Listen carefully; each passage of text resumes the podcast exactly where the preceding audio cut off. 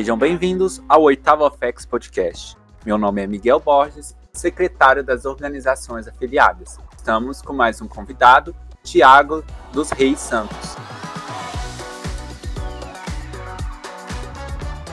Tiago, a gente sempre começa com o nosso convidado se apresentando.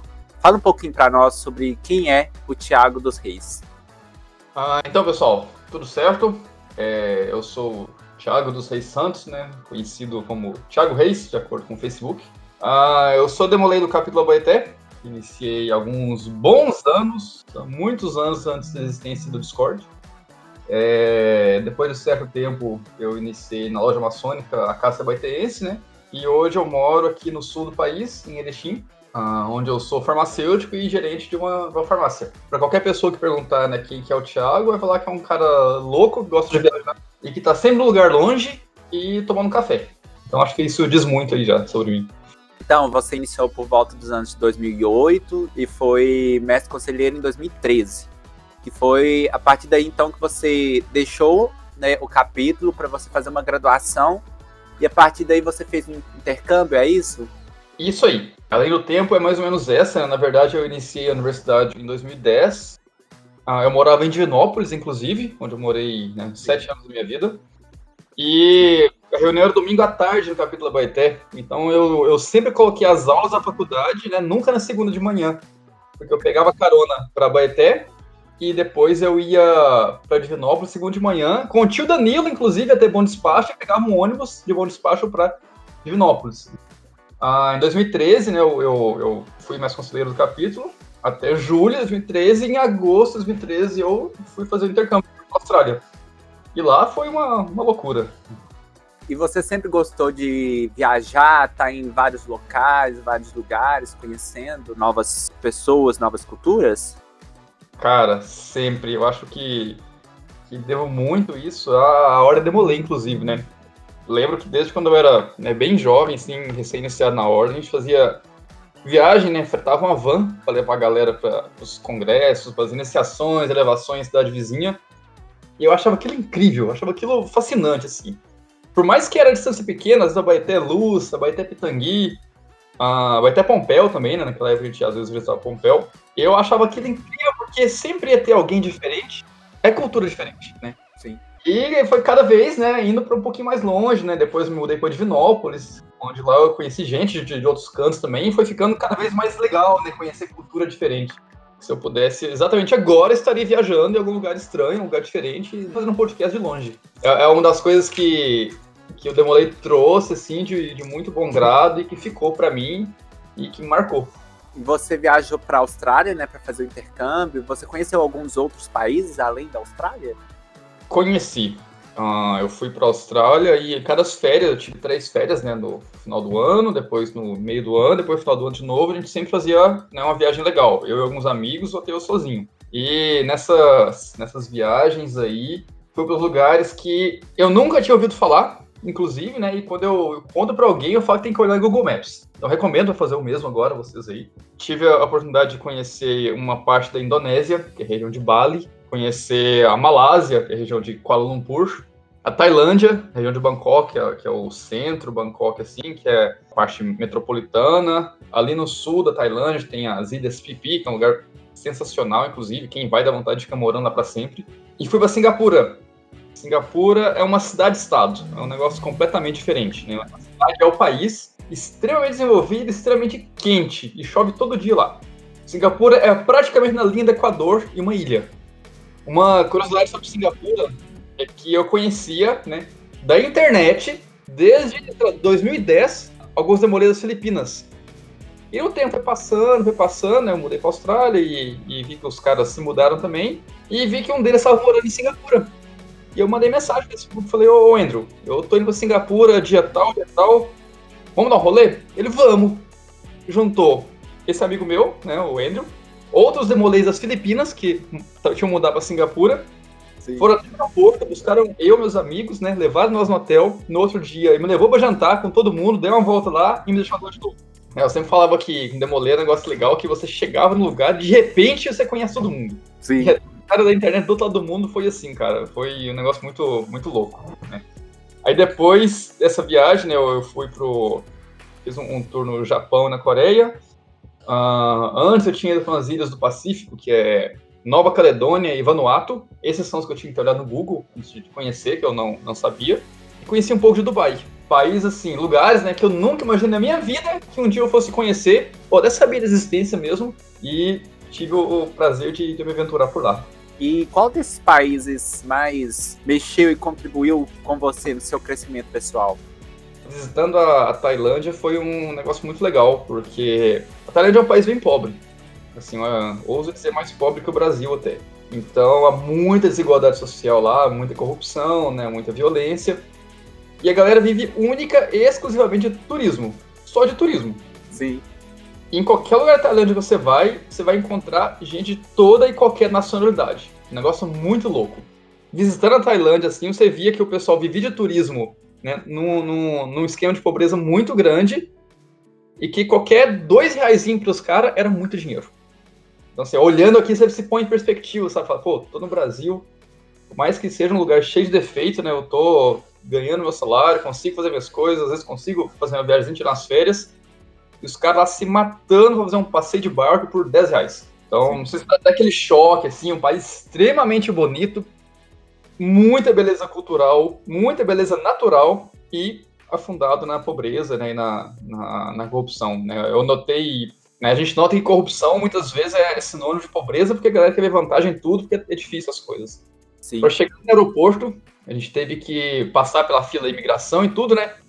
Tinha lá, seis guichês com filas enormes e um guichê sem fila. Aí um guardinha aproximou de nós lá e falou: Ó, se você quiser passar no guichê rápido ali sem fila, você me paga 10 baht. Na época era 30 reais. Me paga 10 baht, você passa lá. Ou seja, o próprio funcionário do aeroporto, né?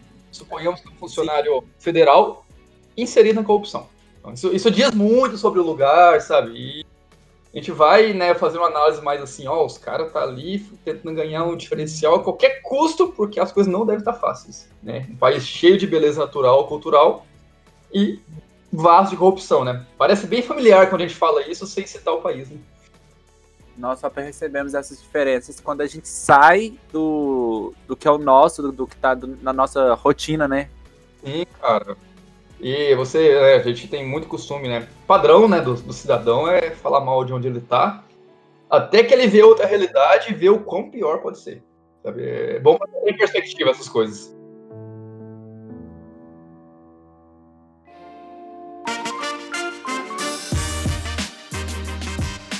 E, como que a Ordem de Molay, ela te ajudou na adaptação dessas viagens que você fez, do intercâmbio? Né? Como que ela contribuiu para você ter essa facilidade de adaptação? É, desde as, as reuniões de capítulo, seja congresso regional, estadual, nacional, né, você lidar com pessoas diferentes a todo tempo, lidar com pessoas que pensam diferente, enxergam diferente, faz as coisas ser bem mais fáceis quando você vai se inserir nesse universo. Então, aquela questão da tolerância, né, que a gente sempre prega em, em ordem, é que você saber tolerar o costume alheio, a cultura alheia, é um negócio muito legal. Eu lembro que muita viagem, assim, né, a gente demolei, né, a gente sentava depois dos congressos, ia, estava na praça, né, comer um lanche, ia conversar. E fora da nossa bolha, é, as coisas são bem diferentes. Você começa a estranhar aquilo, das opiniões, que galera, como a galera vivia, o que a galera achava. Só que depois de um tempo, o estranho vai ficar normal. Então acaba que quando eu, quando eu saí, foi a minha primeira experiência fora do país, né? Primeira experiência totalmente sozinho na vida, até porque Divinópolis e Baité é muito perto, e eu ia todo final de semana para Baité. E sempre tinha uma baitense perto de mim, Divinópolis. Então, sair dessa rotina e ficar um ano e meio fora, sem contato com ninguém né, da família, dos amigos próximos, uh, e ter que se inserir em outros contextos culturais, eu sempre lembrava dessas, dessas, desses congressos estaduais, nacionais, regionais, onde sempre tinha gente diferente. Então, essas as opiniões estranhas não eram mais estranhas. Deixaram de ser estranhas, passaram a ser novidade. Né? E a novidade era interessante. Uma nova visão. É, eu sempre encarava uma diferença cultural como algo interessante. Quando eu cheguei na Austrália, eu dividi quarto com um brasileiro durante um mês, a gente arrumar acomodação fixa. Depois dividi quarto com um australiano por seis meses, depois com um iraniano por quase um ano.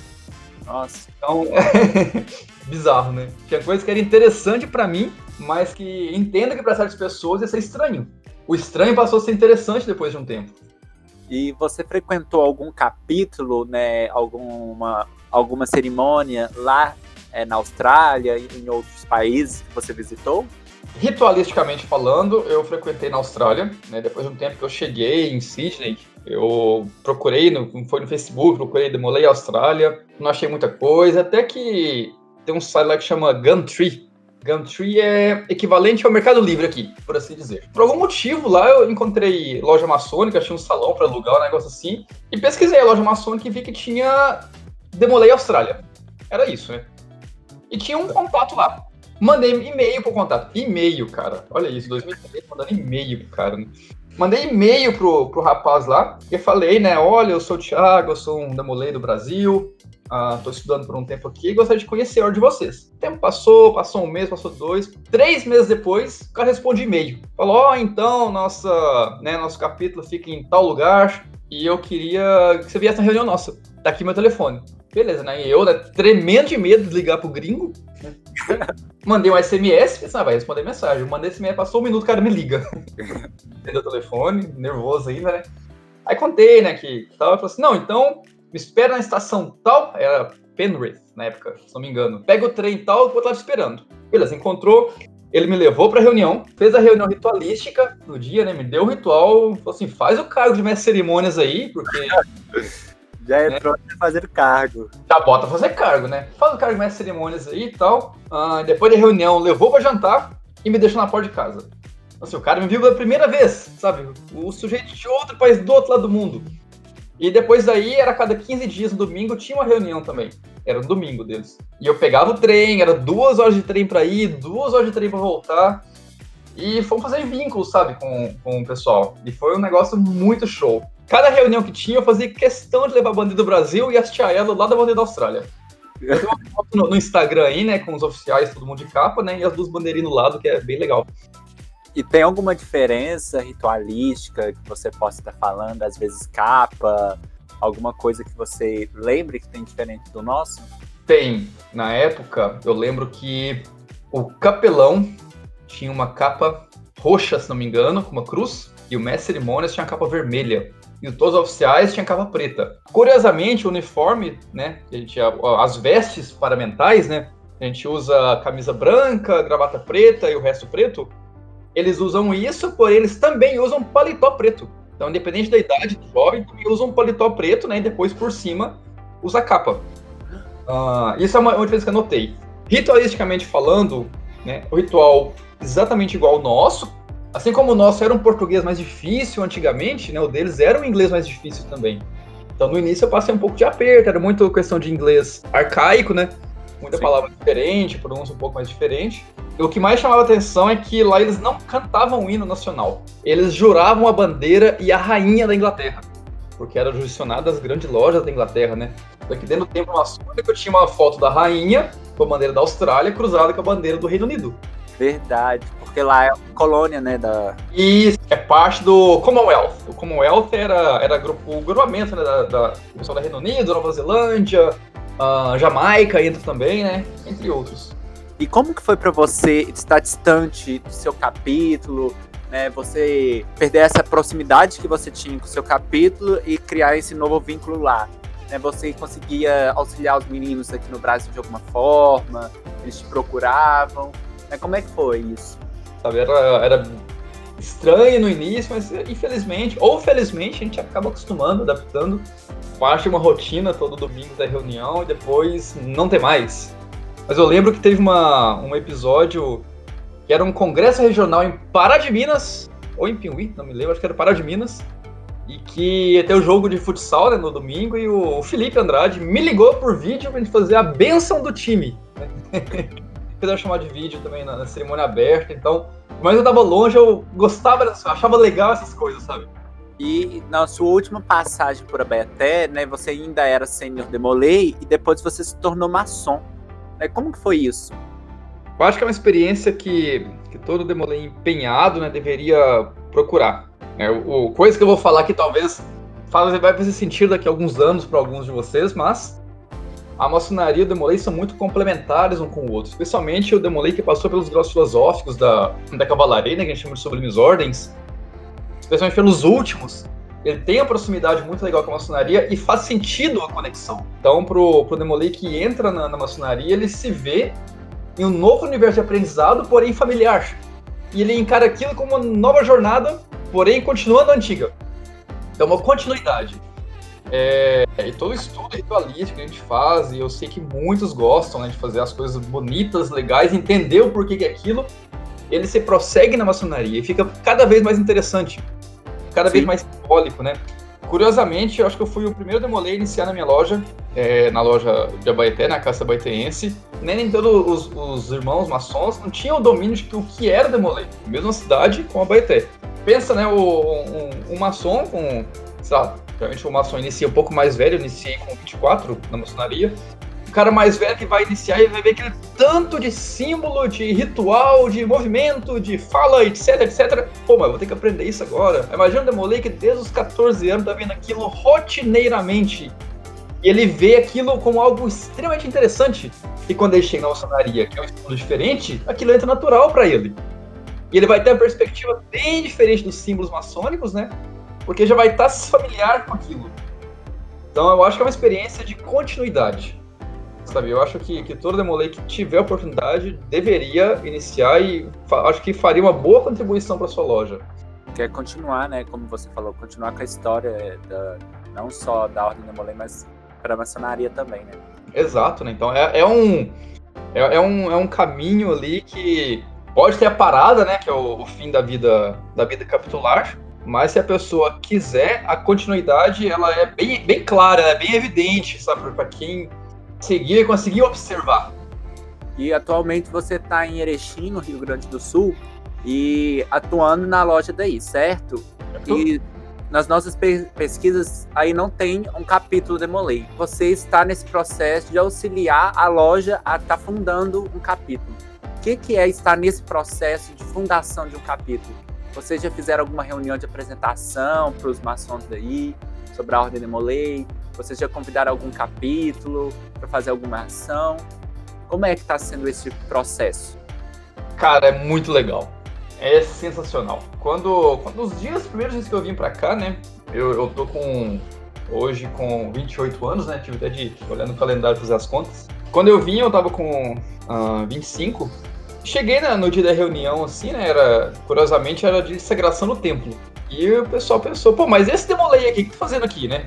Eu, eu, eu tenho cara de ser um pouco mais novo do que eu sou, tá? Deixou bem claro quem não me conhece. E eu falei, não, né? Não, não sou só demolei, eu tenho uma só, né? Os caras, pô, mas você é demolei mesmo? Eu falei, sou. E começou a conversa, no dia da sagração do tempo, primeira reunião. E eu fui falando com os caras e tal, né? E alguns pouquíssimos maçons conheciam demolei. E fomos montando a comissão, fomos apresentando para todo mundo, né? Foi desenvolvendo um trabalho, fomos ensinando todo quem não sabia para engajar o pessoal e depois fazer a apresentação. Então, era estudar para ensinar de um modo didático para todo mundo. O tempo foi passando, foi reunindo todo mundo, né? Fomos frequentando reuniões em Marau, que é aqui próximo, é, próximo não, né? 130 quilômetros de Erechim. Fomos frequentando reuniões em Concórdia, que é uns 75 quilômetros daqui, e Chapecó, que é quase 100 quilômetros. Ah, esses dois últimos em Santa Catarina. E levando os, os irmãos maçons para conhecer. Porque a intenção era, né, no, mais tardar em maio de 2020 fazer a fundação e instalação do capítulo Erechim, ainda sem nome. Em novembro de 2019, no dia de aniversário da loja maçônica daqui, fizemos uma sessão de apresentação da Ordem Molei. Né? O capítulo de Marau, da cidade vizinha, veio, trouxe todo mundo, todos os paramentos, toda a parafernália ritualística e fez uma cerimônia das luzes. Coisa sensacional. E foi emocionante porque junto desses, desses convidados, né, tinham os duros candidatos demolês, estavam ali com suas famílias. Uh, estavam os maçons das cinco lojas, tem Erechim. Estavam maçons de outras lojas, estavam os maçons da loja de Marau. E um dos maçons de, de uma loja da cidade vizinha, de Passo Fundo, era demolei, né? Foi demolei, claro, e iniciou na maçonaria, tinha perdido contato com, com todos os outros demolês. Também chama Thiago, coincidentemente. Eu não conhecia ele, não sabia que estava lá. O cara levantou, falou, contou a história dele e chorou. Então, o cara se emocionou vendo isso, sabe? Aí um dos, um da, dos pais dos meninos lá, né, que tinha um conhecimento de mundo um pouco diferente, levantou também, falou que já tinha visto isso em outro lugar e que o maior orgulho dele seria ah, o filho dele tá participando daquilo. E o cara quase chorou. Eu levantei, falei e quase chorei, né? Mudou, eu segurei o choro, assim, mudou a voz. Então foi um negócio emocionante, sabe? Dali em diante a galera agarrou a ideia e, e fomos em todas as lojas de Erechim, né, fazer uma apresentação para todos os maçons. Levantamos a equipe e era para começar as reuniões né, após as férias escolares, né, em fevereiro. Porém, de repente, veio a pandemia. E as coisas foram esfriando né, e tal. A gente tentou fazer, refazer as coisas online, mas infelizmente não, não foi para frente. A gente tá com a equipe de fundação engajada, porém de mãos atadas. Sabe? Pausada por causa da pandemia, né? Pausado, infelizmente. Então, provavelmente, quando formos recomeçar, vamos ter que recomeçar do zero a busca por, por pessoas, né? Mas provavelmente bem mais instruídos e preparados do que aquela primeira vez. Então, tem gente, tem, tem nações aqui que foram à reunião uma única vez na vida e já são apaixonados com o negócio. Muitos tios daqui de Vinópolis falam que, que é mais apaixonado pelas nossas cerimônias do que, a, que as deles, né? Mas com certeza. Sabe? E você ainda tem contato com os irmãos daqui do seu do capítulo de Abaeté, né? Os membros do seu capítulo da sua época, você ainda os vê, ainda conversa com eles em congresso regional ou então estadual? Quando, quando eu frequento esse evento, a gente sempre acha né, um, demossauro, como dizemos ali, né? Um dos demossauros aí é o, o nosso oficial executivo do Cabo né? O tio Cristiano. É um cara sensacional, muito engraçado, inclusive, né? Sempre voltando nos rolês com ele. Muitos dos meus amigos dessa época acabaram tendo outras prioridades na vida, como estudo, trabalho, mudaram de cidade. Mas eu digo que os meus melhores amigos foram pessoas que eu conheci no nessa época. Época que eu iniciei, que eu elevei. E são pessoas que, assim, a gente sabe que a vida adulta chega, as obrigações chegam, e não tem mais aquele pique de conversar o dia todo no WhatsApp com um colega, com um amigo, né? Mas sem certeza, se eu passar três meses sem, sem falar um oi com, com um brother meu e mandar mensagem, né? Vou responder na hora de total prontidão. Esses dias mesmo eu estava falando com o Felipe, Felipe Andrade, primo do Túlio, tá aí nesse, na, na plateia. Tava à toa assim, ele só mandou uma mensagem, falou, dá informação aqui, o que você acha da GoPro? Eu falei, ah, achei isso, isso, aquilo, aquilo, aquilo, aquilo outro. Assim, ah, cara, então muito show. Foi isso aí, pronto. Então sabe que é uma pessoa que tá ali e você pode contar a qualquer hora, né? Sempre que eu vou em, em Belo Horizonte, tem o, o Rafael Alves, né, um, um demolei da minha época, ele foi mestre conselheiro quando eu fui segundo conselheiro, inclusive. Ele foi primeiro, eu fui segundo, isso aí. Sim. O Eider era, era mestre conselheiro. E a gente ficou assim, ó, amigo de trocar ideia até hoje, de viajar junto, de pegar mochila e viajar junto. E quando eu vou em BH, só falo, Rafael, tô indo pra BH. Que horas tá em casa? Ele, tal hora, chega aí. Falei, beleza. E é desse jeito, sabe? É como se fosse alguém que estivesse sempre comigo e e tá ali para quando precisar. E eu me coloco na disposição de todo mundo. Mas eu fico muito feliz de ver a galera da minha época, todo mundo, ou quase todo mundo, se dando muito bem na vida. Uh, né, na sua vida profana, e vejo todo mundo muito bem ali, muito bem encaminhado. Uh, tem amigo meu que é, que é fisioterapeuta em Abaeté, tem né, alguns que viraram fotógrafos muito bem sucedidos, tem né, o Rafael virou economista, o, o Vitor Alves é um empresário do ramo de alimentação, né? Tem um, um bar lá em Dores, em Dayá. Então são pessoas que estão fazendo a diferença na sociedade. E isso é muito legal de pensar. Os caras estavam, há uns tempos atrás, ali com você, na iniciação, falando sobre prova final do segundo ano, vestibular terceiro ano, depois o cara falando de prova da faculdade, e agora junta para falar de, sei lá, declarar imposto de renda, né? Coisa mais adulta impossível. Sim. Você já teve algum demolei que você esbarrou na faculdade, que você encontrou quando você estava na sua faculdade aqui, aqui em Divinópolis, né, que você falou? Encontrei demolei aí na faculdade, além da UFSJ mesmo, né? Ah, o Denis, Denis era lá de Entre Rios de Minas. Era o demolei ativo lá. Hoje o Denis trabalha na indústria farmacêutica. Um cara muito foda, inclusive. Era da sua sala? Ele foi meu calouro na faculdade. Ah, sim. Uh, e eu sempre com as blusas Demolay, né? Eu tinha bastante blusas Demolay, eu gostava de mostrar que eu tinha as blusas, que eu era Demolay naquela época. E um dia ele falou assim, ô, oh, tu é Demolay? Eu falei, sou. Você, ah, que bacana também. E eu achei sensacional. Lembro que uma vez tinha eleição para reitor e o candidato a vice-reitor era Demolay. Bruno, inclusive. Trabalhava lá em Ouro Branco. E eu achei aquele negócio incrível. Esse cara tem Demolay tentando ser reitor da faculdade. Olha que coisa incrível. E sempre que eu achava, eu esbarrava com um ali, Eu fazia questão de falar, ó, sou demorei também, que você precisar, tá uma disposição de ficar amigo ali. É um negócio que não tem explicação. E eu lembro que você teve um, um tio, né, que não sei se foi seu professor, mas ele dava aula lá na UFSJ, né? Infelizmente nós o perdemos para para Covid-19, tio Stênio. Sim, cara, Stênio. O Stênio foi uma. Eu acho que das, das perdas de Covid, assim, de pessoas próximas a mim que eu tive, foi uma das pessoas que mais mexeu comigo. Porque o Stênio deu aula para mim de histologia e embriologia lá no segundo semestre da faculdade. E é um cara que eu admirava muito. Eu namorei na época, sabia que ele era maçom. Nunca soube, né? Até recente.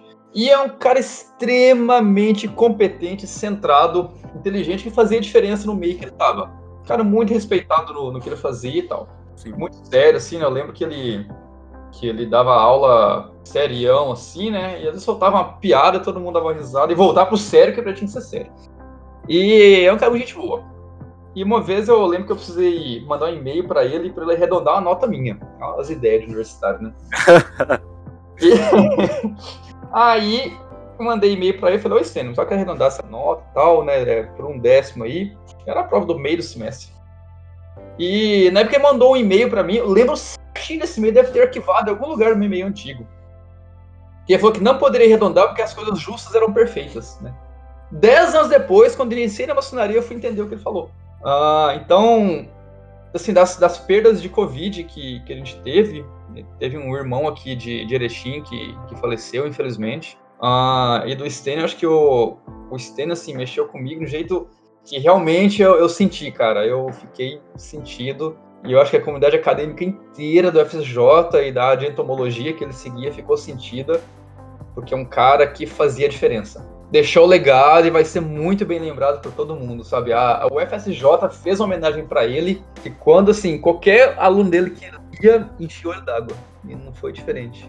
Fez a diferença não só na faculdade, mas também para o capítulo União de Divinópolis. Eu acho que ele foi um pilar que sustentou bastante o nosso capítulo por muito tempo.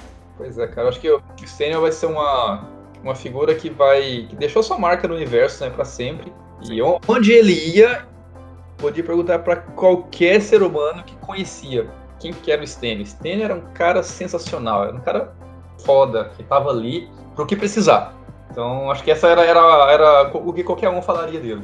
Mas, a gente tem que aprender a lidar com essas altos e baixos da vida. Para encerrar, a gente sempre pede pro, pro nosso convidado, né, passar uma mensagem para frente se você puder passar alguma dica, algum conselho para outros demolês que venham sair do Brasil ou então até mesmo viagens, né, morar fora do seu próprio estado, qual dica, qual conselho você poderia dar para essas pessoas em relação à ordem demolei? O conselho que eu vou dar em relação à ordem demolei, em relação à vida né, profissional, à vida acadêmica, à vida longe de casa, é simplesmente vai. É, acho que essa. Já, já andei tentando algumas coisas na vida que deram muito certo, outras nem tanto, mas que deram certo. Todas deram certo porque eu saí da zona de conforto, onde estava tudo muito bom, aparentemente, para encarar um, uma aventura completamente diferente, né? Quando eu candidatei pro, pro intercâmbio, fiquei com medo e pensei, pô, eu vou largar a minha faculdade, terminar no tempo certo, né? Pra começar a trabalhar, para ficar um ano e meio lá sem saber se aproveitar as matérias, né? E fui. A vida foi. O universo é muito bom comigo, né? Quando eu recebi a proposta de emprego em Peretinho, eu estava um pouco, um pouco chateado com a Baeté, porque é uma cidade meio sem perspectiva de crescimento, né? Ah, não tem muito para onde crescer, infelizmente. E eu tive, né, nesses dias que eu fiquei matutando se eu ia, se eu não ia. Eu trabalhava, para contextualizar, eu trabalhava no laboratório nas clínicas de manhã. Eu dava aula de inglês à tarde, inclusive com o irmão nosso, o irmão Anderson, que é Demolei, também é tio, né, na loja do Vigilância Quartel. E eu dava aula com o Flávio, um grande amigo meu, num cursinho. Então tinha três empregos diferentes, né? Fazendo três possibilidades. E teve um dia que eu tive um dia péssimo nos três. Um dia péssimo no laboratório, um dia péssimo no, no inglês, um dia péssimo no cursinho. E eu pensei, pô, eu tenho que sair daqui, cara. Não, não aguento mais esse lugar. E mandei mensagem pra uma amiga minha, né?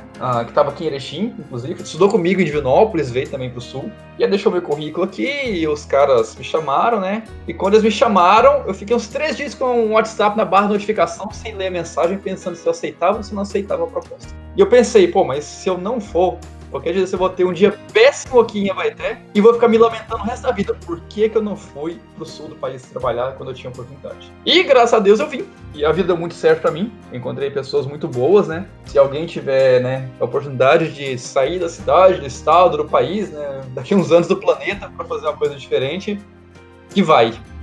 Porque se a pessoa não for, né, optar por não ir, pegar a oportunidade de jogar fora, quando ela tiver um dia péssimo, ela vai ficar lamentando, vai ficar remoendo aquela oportunidade vai viver naquela né, viúvo da oportunidade. E ainda bem que eu não fiz isso. Eu recomendo a ninguém né, hesitar demais e pegar ir. Eu acho que a vida é muito curta para você ficar deixando passar. Queria agradecer a sua presença, agradecer todo né, o ensinamento que você trouxe para nós nessa conversa. Mesmo que pareça simples, a gente aprende bastante coisa em relação a isso.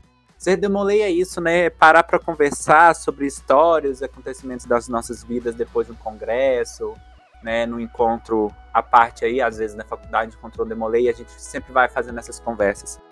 Então, eu acho que o nosso podcast aproxima mais ainda essas ações que os Demoleis têm de costume. Gostaria muito de agradecer né, a sua presença, sua disponibilidade para estar presente aqui na gravação desse nosso podcast. Eu que agradeço. Sempre um prazer poder falar muito de coisas que eu gosto para pessoas que sabem falar o mesmo idioma que nós e para né, quem é de casa, né, no caso. E este foi o nosso podcast. Fiquem atentos para os próximos. Não esqueçam dos três Cs: curte, comenta, compartilha. O podcast da oitava Oficialaria Executiva de Minas Gerais é um espaço para a gente falar sobre a Ordem Demolei no Centro-Oeste Mineiro e assuntos relacionados às organizações paramaçônicas da região. Eu fui o Miguel, apresentador desse podcast.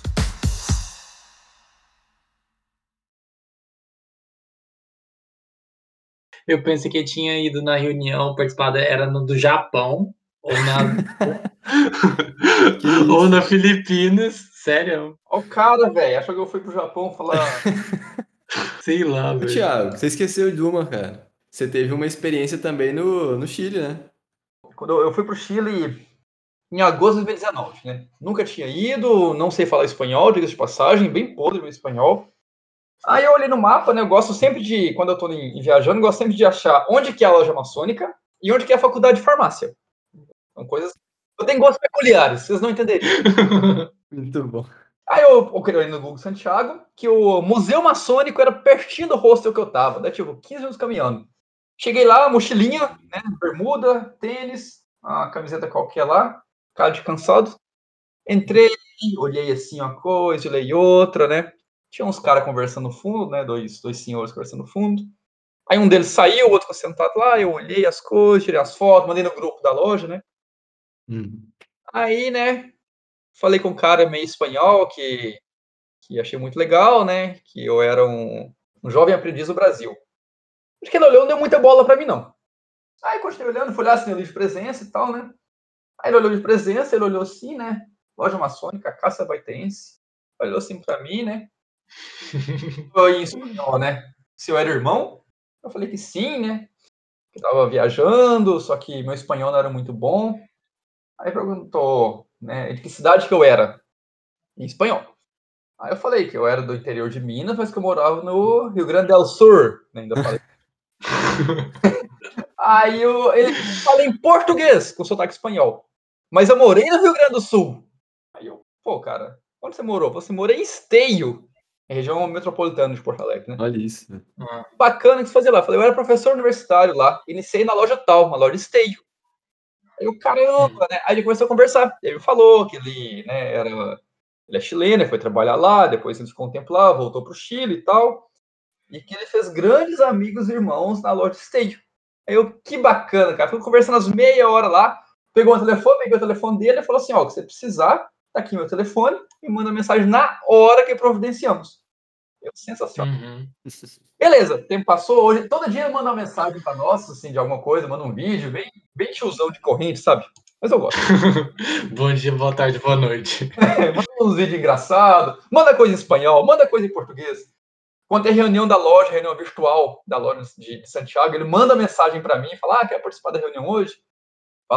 Ah, eu hoje eu não posso, tal. Um dia eu participei, né? Claro, em espanhol. Fiquei caladinho na minha, né? Ele apresentou, né? Falou assim: Ah, então o Thiago meu irmão de Erechim, do Rio Grande do Sul, que eu conheci na viagem. Aí eu só falei um rola, pronto, ficou por isso? claro! Espanhol. É. Ah, aí beleza. O tempo passou. Aí um dia um amigo meu, daqui de Erechim, resolveu ir para iniciação lá em Esteio. Foi de carona com ele, né? Curiosamente, na loja que esse cara iniciou. E eu mandei, falei, ô Ricardo, olha onde eu tô. Mandei fotos. Olha assim, ó, rindo altíssimo, sabe? Rindo muito. Eu falei assim, não acredito, que mundo pequeno, qual que é a chance de acontecer? Então, assim, o mundo é muito pequeno, cara. E quando você faz parte de uma ordem, tipo ordem Molei, ordem maçônica, Jó que seja, arco-íris que seja, e por aí vai, o mundo é muito uhum. pequeno, o mundo é muito menor do que parece.